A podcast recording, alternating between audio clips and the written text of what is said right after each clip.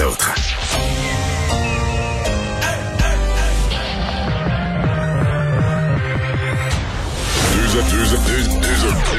Deux animateurs cohérents, deux visions différentes. Une seule émission, pas comme les autres. Mario Dumont et Vincent Dessureau. Cube Radio. Bonjour tout le monde, bienvenue à l'émission 25 novembre, c'est mercredi. euh, un mercredi tout blanc pour une bonne partie du Québec. Euh, ça sent l'hiver, mais ça va être, on va revenir en automne demain, semble-t-il. Bonjour Vincent. Salut Mario, les pneus d'hiver. C'est Oui, oui, il fallait les avoir ce matin. D'ailleurs, j'ai l'impression qu'il je serais curieux de voir sur quand il y a quand même eu beaucoup de sorties de route, d'accrochage, etc. C'était assez difficile. Là. Oui. Et, et je dirais qu'il y a, a eu anormalement beaucoup de sorties de route pour quand même une bordée d'un 5 à 10 cm. C'est vrai que c'est devenu glissant, là, mais Oui. Mais c'est quand même assez tardif. On avait eu des premières Ouais, beaucoup plus, tôt dans la saison. curieux de voir le- le- l'inventaire des accidents, combien il y avait de pneus d'été là-dedans. Là. Je serais pas surpris qu'il s'en glisse quelques-uns. Oui. Hey, Est-ce que les Ontariens vont fêter plus ou moins que nous leur Noël? C'est intéressant de comparer quand même par rapport à la province voisine. Sachez que Doug Ford a révélé aujourd'hui les détails sur Noël en Ontario et c'est beaucoup plus sévère. En fait, c'est chez vous, dans votre foyer, sauf vous pouvez accueillir une personne seule. En gros, c'est ça. Alors, pas de quatre jours euh, de deux parties à 10. C'est plus sévère en Ontario. Évidemment, ils ont une flambée de cas aussi. T'as dit Noël en Ontario, tu soumettras ça à Anaïs, ça fait un beau titre de chanson de Noël, ça. Noël en Ontario. vrai. On va rejoindre Paul Larocque. 15h30, allons retrouver Mario euh, en direct dans son studio de Cube Radio. Salut Mario. Bonjour. Mario, euh, on s'en parlait à la fin de ton émission tout à l'heure. Cette triste nouvelle, hein, le décès de, Marc-André Bédard, le père de, Stéphane, euh, qui participe à la joute, on le sait. Euh, Mario, un mot, le Marc-André Bédard, c'est vraiment, quand on y pense, un, monument de l'histoire politique au Québec. Mais oui. Oui, oui, puis d'abord, sur le plan humain, évidemment, euh, moi, je suis, je suis en émission pendant deux heures. euh, on arrive là à 30 minutes de la fin. On me dit, Marc-André- euh, on avait annoncé quand même qu'il était hospitalisé. Je comprenais que c'était grave, mais là, tout à coup, on nous dit, Monsieur Bédard est décédé. Mais on dirait que dans les, les- les minutes puis l'heure après l'émission, sur le plan humain, ça m'a, ça m'est comme revenu. J'ai comme eu un, un ressac de, de quel point c'était épouvantable. Monsieur Bédard, probablement que la semaine passée, il, il regardait la joute, il regardait les émissions d'information, il était encore, Ouais. et il dire, OK, il, Il y a- ça- Mario, Mario, il y a 24 heures, je parlais à Stéphane. Il y a 24 heures, son père allait relativement bien. Il n'y avait à peu près aucun symptôme. Et tout ça s'est mis à... Donc, il est rentré à l'hôpital aux soins intensifs, puis finalement, sur les petites Exact. heures du matin, il est décédé. C'est comme assez renversant, là. Et ça nous, c'est juste un rappel en même temps euh, de, la, de, la, de la violence que peut avoir la COVID sur certaines personnes. Certains disent qu'il y a une forme de loterie là-dedans parce que des gens, des fois, euh, ils n'ont pas une santé si forte que ça, plutôt fragile, puis ils s'en sortent comme une grosse grippe, puis d'autres euh, ont énormément de problèmes, mais c'est un douloureux rappel. Ceci dit, oui, sur le plan politique, euh, c'est un personnage, euh, tous les personnages politiques de cette ampleur-là ont des, des, des grosses caractéristiques, mais euh, en relisant sa biographie tout à l'heure, puis là, c'est ça m'a frappé, puis je peut-être, je parle peut-être, euh, je prêche pour moi-même, mais fils de cultivateur, hein. Mais euh, Marc-André Bédard était... c'est comme le, le, le- le gros bon sens avec de la classe, là. hein. Tu sais, euh, un monsieur toujours euh, Ouais. je- peu, peu, on n'a pas retenu, tu sais, mettons qu'on se rapporte au premier gouvernement de René Lévesque, qu'on se souvient des coups de gueule de Jean Garon, des images faisaient rire, faisaient rire tout le monde.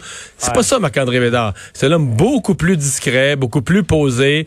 Mais d'abord, il y avait l'oreille de René Lévesque qui faisait partie du petit groupe de 4-5 que le premier ministre écoute vraiment. Ah ouais. Mais- Mario, moi, moi, ce qu'on me dit, ce qu'on me dit, là, je parlais à des, des vieux de, de l'époque, me disent que c'est c'est le ministre le plus influent euh, dans le gouvernement de René Lévesque, sans aucun doute. Puis évidemment, euh, tu sais, Marc-André Bédard était d'abord un, un- un gars du Saguenay-Lac-Saint-Jean et ensuite un, un- un Québécois, euh, donc un des enfants prodiges de la région. Mario, il y en a un deuxième, c'est l'ancien premier ministre Lucien Bouchard. Proposition, tiens, allons retrouver tout de suite euh, l'ancien premier ministre, euh, maître Lucien Bouchard, euh, chez lui. Maître Bouchard, bonjour, merci d'être là avec nous euh, à LCN. Bonjour, M. Larocque. Monsieur Bouchard, qu'est-ce que qu'est-ce que représente Marc-André Bédard pour vous dans votre vie à vous? là? Bien sûr, pour tout le monde, le grand public, c'est un personnage politique très, très important qui a été au cœur des grands débats politiques de, de l'époque et très longtemps d'ailleurs. Mais pour moi, c'est d'abord un ami, là, un ami très proche. C'est- une partie de ma jeunesse euh, qui s'en va. Marc-André, je l'ai connu. euh, D'abord, moi, je viens de, de comme lui. J'étais à Chicoutimi. J'ai commencé à pratiquer le droit à Chicoutimi, sur la rue Racine, où tout le monde avait ses bureaux d'avocat. Et euh, quand je suis arrivé à Chicoutimi, Marc-André avait déjà trois ou quatre ans de pratique. Il était déjà très connu au point, comme criminaliste. On disait criminaliste à l'époque. Il avait des procès très importants et très, très, était très, très, il était même célèbre dans la région. Et moi, je l'ai connu jeune, là. Alors, euh, son bureau était au troisième étage, moi, il était au premier étage. Alors, on se voyait tout le temps. On prenait des cafés ensemble. On vivait ensemble. Nos amours, nos projets professionnels. Et puis, bien sûr, la politique. Marc-André, tu sais, Monique, euh, Nicole, son épouse, que j'ai connue alors qu'il la fréquentait. Euh, le mariage, l'arrivée des enfants. Marc-André qui mêlait famille et politique d'une façon incroyable. Quand il arrivait en fin de semaine à Chicoutimi, partant de l'Assemblée nationale, il fallait qu'il fasse son bureau de comté. Il faisait ça à la maison, dans le salon chez lui, à travers les enfants qui sautaient sur nos genoux, Nicole qui faisait des repas pour nous entretenir. Et tout se passait d'une façon absolument euh, personnelle. Marc-André, c'était d'abord quelqu'un d'une chaleur humaine inégalée, bienveillant. Il a fait le combat politique très longtemps dans sa vie. Il a continué de le faire d'ailleurs jusqu'à la fin. Marc-André est un souverainiste. Là. À, sa, dernière, je suis sûr que sa dernière pensée, ça a été pour ses enfants et pour le Québec. Là. Je suis convaincu de ça. Là. Et, euh, Marc-André, combattant politique, c'est un dur combat, la souveraineté, surtout à l'époque où il a, lui, il l'a implanté au C'est littéralement lui qui l'a implanté au Saguenay-Lac-Saint-Jean, la souveraineté du Québec, le combat souverainiste. Là. Il était des premiers, de la première heure. Jamais Marc-André a attaqué un, adversaire. Toujours bienveillant. Toujours avec le sens de l'amitié, du respect. Il comprenait les autres. Il comprenait qu'il y avait des points de vue différents. Il l'acceptait pas dans le sens qu'il essayait de les convaincre tout le temps. Marc-André, encore, Marc-André, encore, la dernière fois que je lui ai parlé, je lui parlais tout le temps au téléphone. Puis, la dernière fois que je l'ai vu à Chicoutimi, on parlait de la souveraineté, puis quand est-ce que ça va arriver? Il faut continuer de se battre, il faut pas se décourager. Tout le monde se décourage, il ne devrait pas se décourager. Ça va arriver un jour, c'est une grande cause, ça illumine nos vies. Il parlait de René Lévesque tout le temps. C'est un des grands fidèles de René Lévesque. Il aimait René Lévesque comme un père. Et René Lévesque l'aimait comme un fils. René Lévesque avait confiance dans son jugement, dans son instinct politique. M. Lévesque consultait toujours Marc-André politique pour se faire une idée comment la population réagirait à telle idée, à tel programme, à tel projet. Qu'est-ce qui nous attend politiquement? C'est un homme magnifique, Marc-André. Magnifique. L'intégrité, aucune mesquinerie. Et tellement dévoué à la cause qui a animé sa vie. Il fallait le voir, là, arpenter la rue Racine des deux côtés. Il n'y avait pas un restaurant, il, rentre, il prenait 2000 cafés par jour parce que dans tous les restaurants, il prenait des cafés pour jouer avec les gens, pour les convaincre. Discuter encore aujourd'hui, il convainc. On est, allé à tout le monde, euh, Jean-Roch Boivin, Hubert Thibault, Jean Royer. Il y a eu une célébration de la contribution de Marc-André à la souveraineté du Québec. L'année passée, il y a deux ans. Marc-André a pris la parole, fait un discours souverainiste comme dans le temps, là, comme dans les années 70. Là. Puis parlait, puis il voulait pas lâcher, puis il voulait convaincre les gens dans la salle. Encore récemment. Puis, à un moment donné, ça faisait tellement longtemps qu'il parlait, ça faisait au moins une heure qu'il parlait. Je me rappelle que Stéphane, oui, Stéphane, son fils, gentiment, s'est approché de lui, papa, euh, hein, tu sais, euh, hein, non, laisse-moi tranquille, il continuait de parler. Marc-André, il n'a pas lâché, il n'a jamais lâché, mais pas d'une façon agressive. Vous savez, les souverainistes de la première heure, c'est des gens qui ont on peut penser, puis c'est vrai aussi. Ils ont été défaits dans leur combat, ça n'a pas réussi. Certains sont portés à vivre ça d'une façon plus amère. Pas Marc-André.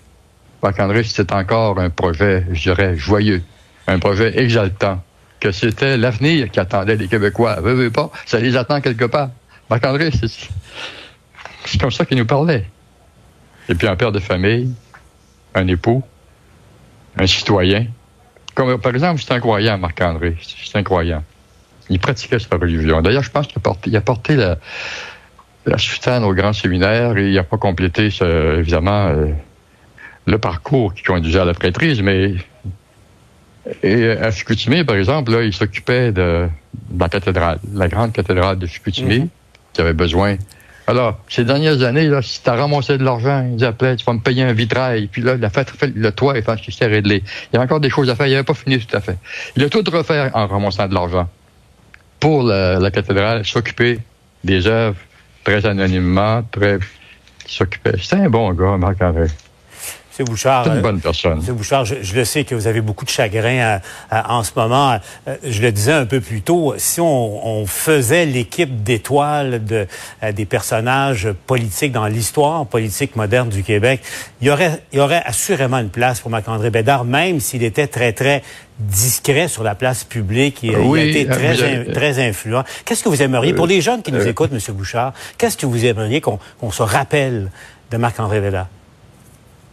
Un honnête homme qui aimait le Québec, qui aimait la population, qui aimait son peuple, qui l'aimait d'une façon positive, mais qui comprenait que la population n'allait pas aussi vite que lui, n'avait pas le même rythme que lui. Il comprenait que ça prenait. Il fallait convaincre. Il, pensait qu'il fallait convaincre. C'était un démocrate dans l'âme. Il croyait qu'on fait avancer une cause quand on convainc les gens de sa valeur et qu'il fallait attendre que les gens l'acceptent.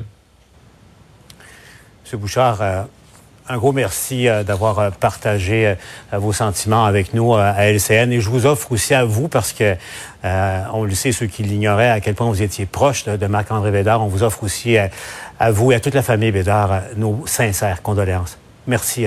merci. Bouchard. Merci M. Larocque. Merci. Mario, ouf. Euh, d'abord, quelle éloquence de, Lucien Bouchard, mais qui place exactement Marc-André Bédard. C'est quelque chose, hein? Exactement, Marc-André Bédard, l'homme très doux, très affable, très discret, mais l'important, le rayonnement que, cet homme a, eu autour de lui et dans tout le Québec. Ouais. Je vais commencer par dire que j'ai, je connais quand même Lucien Bouchard un peu. J'ai rarement vu euh, aussi ému, là. Euh, un témoignage magnifique. Je retiens euh, deux mots-clés. La bienveillance. Euh, peut-être un mot qu'on n'utilise pas assez souvent, là, mais qui, qui englobe tellement de choses. Une personne qui se lance dans l'action publique, qui pose beaucoup de gestes, mais euh, dans la bienveillance, il y a la bienveillance collective, la volonté, la volonté profonde en politique d'améliorer le sort, d'améliorer le, le, sort de son peuple, mais la bienveillance individuelle aussi, là, aux gens autour de lui. Et, et, je retiens aussi la classe. Je pense que M. Bouchard a, a fait le tour de cette question-là de Marc-André Bédard. Pas de mesquinerie, euh, pas, pas d'ennemis, euh, pas d'attaque personnelle, euh, pas de coup de cochon. convaincre, un vrai démocrate, là, convaincre, se dire même quand ton option triomphe pas, gagne pas, avance pas assez vite à ton goût, répéter, parler, convaincre, mais c'est pour, les proches de M. Bédard, pour sa famille, ses fils, donc j'espère qu'il devrait se sortir un enregistrement de la de la, de la joute aujourd'hui et garder ça. C'est un ce que Lucien Bouchard vient de livrer comme témoignage, c'est juste magnifique. Marc-André Bédard, donc mort ce matin, 85 ans des suites, des complications de, de la COVID. Merci Mario. Au revoir.